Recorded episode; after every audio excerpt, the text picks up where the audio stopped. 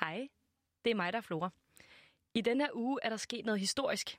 Der er nemlig kommet en ny lov, som følger med dig helt ind i soveværelset. Regeringen har lige landet en ny samtykkelov med de radikale og med SF og med enhedslisten. Og det betyder, at både du og din partner på en eller anden måde skal takke ja til sex med hinanden. Det kan både være et jo tak, mm-hmm, et bekræftende nus eller tommelfingeren opad. For hvis ikke du gør det, så kan du blive dømt for voldtægt nu. Og det er altså uanset om den, du ligger sammen med, er en, du har fundet på dansegulvet, som du ikke lige kan huske navnet på, eller om det er din kæreste, som du ligger sammen med. Der er mange, der har kæmpet længe for at få den her lov igennem, og tidligere på ugen så talte vi for eksempel med Freja Maj November, som er virkelig lettet over, at samtykkeloven nu findes. Det er næsten ikke til at forstå, fordi øh, vejen har været så lang og sej, og, øh, og det har også set sort ud, og betænkningstider og sådan noget. Det er, øh, det er helt fantastisk. Freja Maj er selv offer for en voldtægt. Hun er så glad for nu, at der skal være et bevis for, at begge parter under sexakten faktisk havde lyst til at gøre det. Der kommer til at være et øh, mere færre fokus på formodet gerningsmand, i stedet for det urimelige fokus, der er på offeret i dag. Nu skal der ligesom altså, forelægge noget bevis på, at der har været et aktivt samtykke, øh, og ikke hvad offeret havde på, som overhovedet ikke har noget som helst med voldtægt at gøre. Så nu har vi altså en lov, hvor begge parter skal give samtykke til, at de gerne vil have sex med hinanden. Og hvordan finder man så ud af, om den anden også har lyst til at have sex med dig? Ja, det kan man jo gøre ved at spørge, og så få et ja. Øh, så er den rimelig meget i skabet. Det er i hvert fald rådet fra vores justitsminister, Nick Hækkerup. Men det er jo også mere end det. Altså, det kan også være øh, givet direkte sådan, men det kan også gives indirekte. Det kan gives ved, ved, øh, ved den kontakt, man har, ved den opførsel, der er, ved de relationer, der er. Så det er ikke sådan noget med, at man skal frem med papir og pen, eller noget med, at det skal være øh, sagt. Det kan også føle, det kan også være ligge i, i, i de omstændigheder, som der er. Og hvad det lige er for nogle omstændigheder, dem vil Nick Hækkerup ikke så gerne komme meget nærmere ind på. For eksempel, hvad for nogle ja-lyde man kunne lave af den slags, det var han ikke så vild med lige at uddybe. Men jeg spørger bare en anden, og det er en, som ved meget mere om den slags. Det er nemlig Frederikke Kjærulf Madsen. Hun er både læge, seksualunderviser, hun holder foredrag, og så arbejder hun som frivillig i Everyday Sexism Project Denmark. Hej Frederikke. Hej. Jeg ringer jo til dig for at tale om den nye samtykkelov. Og Nick Hækkerup, han har jo prøvet at sætte lidt ord på, hvordan man lige kan tjekke, om den person, man ligger sammen med nu også har lyst til sex. Og han siger, han siger, at det i hvert fald ikke er noget med at hive en kontrakt ud af sengebordet. Så øhm, hvordan tænker du, at man kan spørge en anden person, uden at det bliver sådan helt underligt og stift, om de gerne vil have sex med en? Jeg tænker, der er stor forskel på, om det er en person, du, øh, du ligger i sengen med og kender i forvejen, eller om det er en person, du lige har mødt i byen. Så dit, dit spørgsmål er jo ikke så simpelt. Nej. Ja, det kan være, at vi skal trække det lidt ned. Hvis jeg nu mm. ligger og, og kysser med en i en seng, i min seng, mm. og jeg synes, der er god stemning, og jeg har lidt lyst til at rykke videre, hvad vil være et godt sted at starte sådan et sted? Jeg tænker i virkeligheden, at man kan tage sådan to tilgange til den der situation. Og jeg er personligt en meget stor fan af faktisk at snakke om tingene. Helt reelt spørge og man kan være meget specifik i sine spørgsmål. Man kan spørge om, må jeg kysse dig? Må jeg røre dig? Kig den anden dybt i øjnene og sige, jeg har lyst til at have sex med dig. Har du også lyst til det? Og så er der den anden tilgang, som jo er ligesom at, at føle sig lidt frem. Hvis du ligger og kysser med en, så kan du flytte dine hænder ned på hoften, ned omkring brysterne, hvad det nu kunne være. Og så ligesom se, hvilken respons man får igen. Hvis du ikke får nogen respons, så skal du nok holde pause.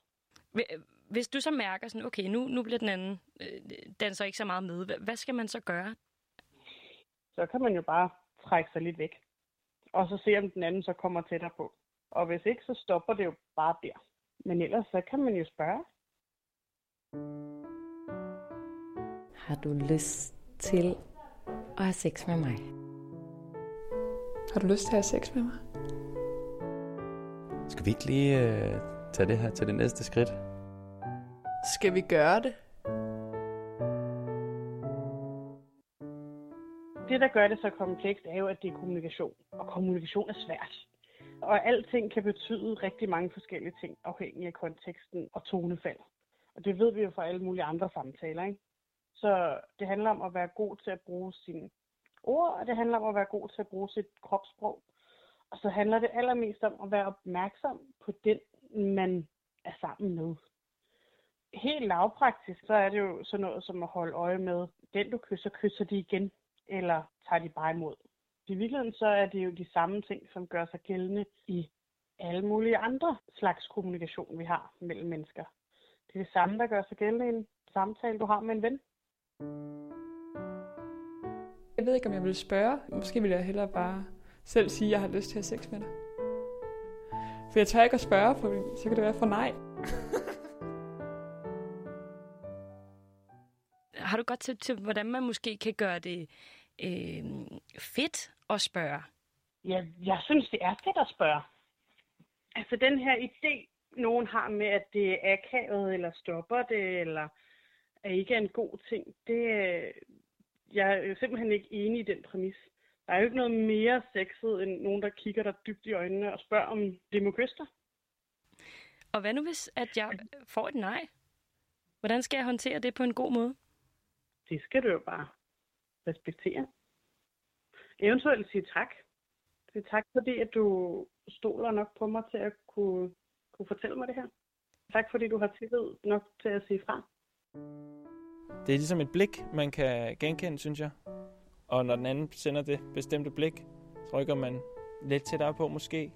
Og hver gang der ligesom er grønt lys, og den anden også rykker tættere på, så danser man hen øh, et sted, hvor at, øh, begge to har lyst til at være. Vi snakkede jo lidt inden det her nu, hvor du sagde, mm. at selv voksne menneskers viden om sex lidt svarer til 7. klasse. Hvad er det, vi er så dårlige til? I virkeligheden så handler det jo om, at seksualundervisningen stopper jo der. Altså, der er bare aldrig en, en opfølgning på det.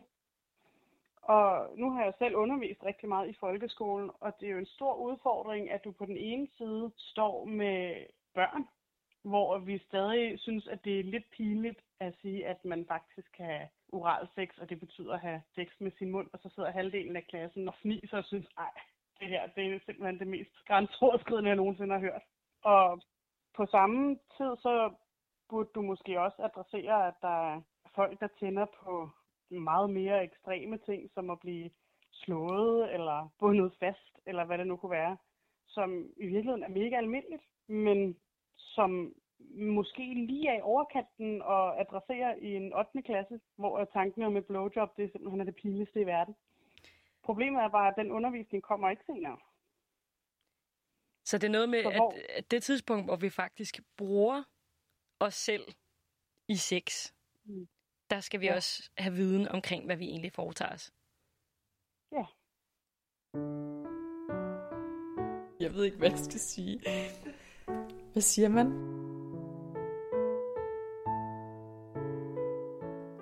Nu sagde du også selv noget om, at, øh, at vi ved for lidt om, øh, om alt det her, fordi vi ikke taler om det.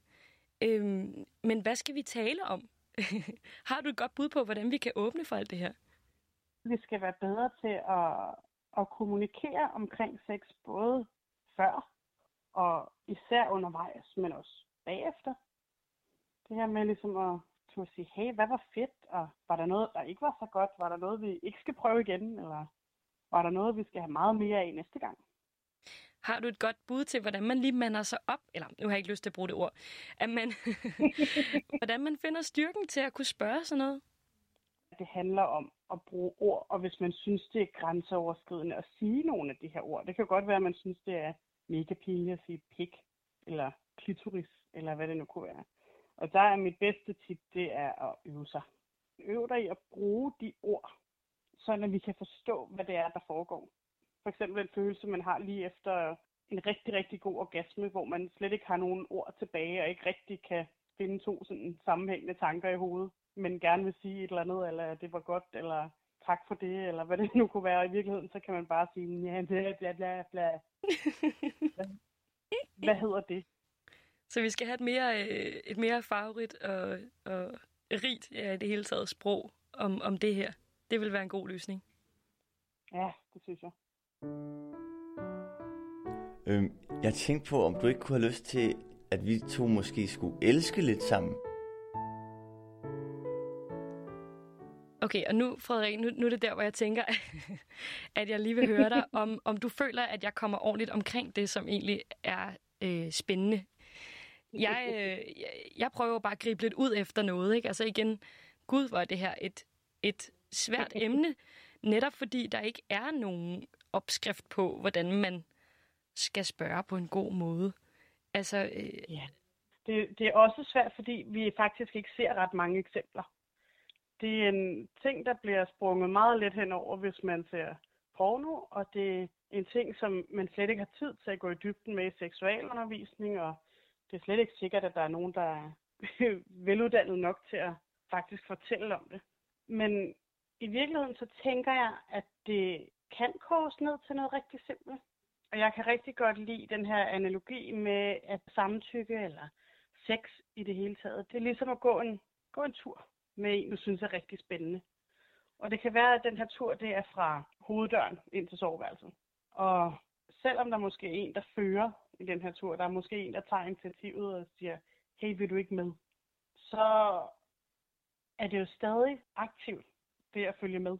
Der er ikke en person, som bare ligger fladt på ryggen og bliver trukket ind i soveværelset.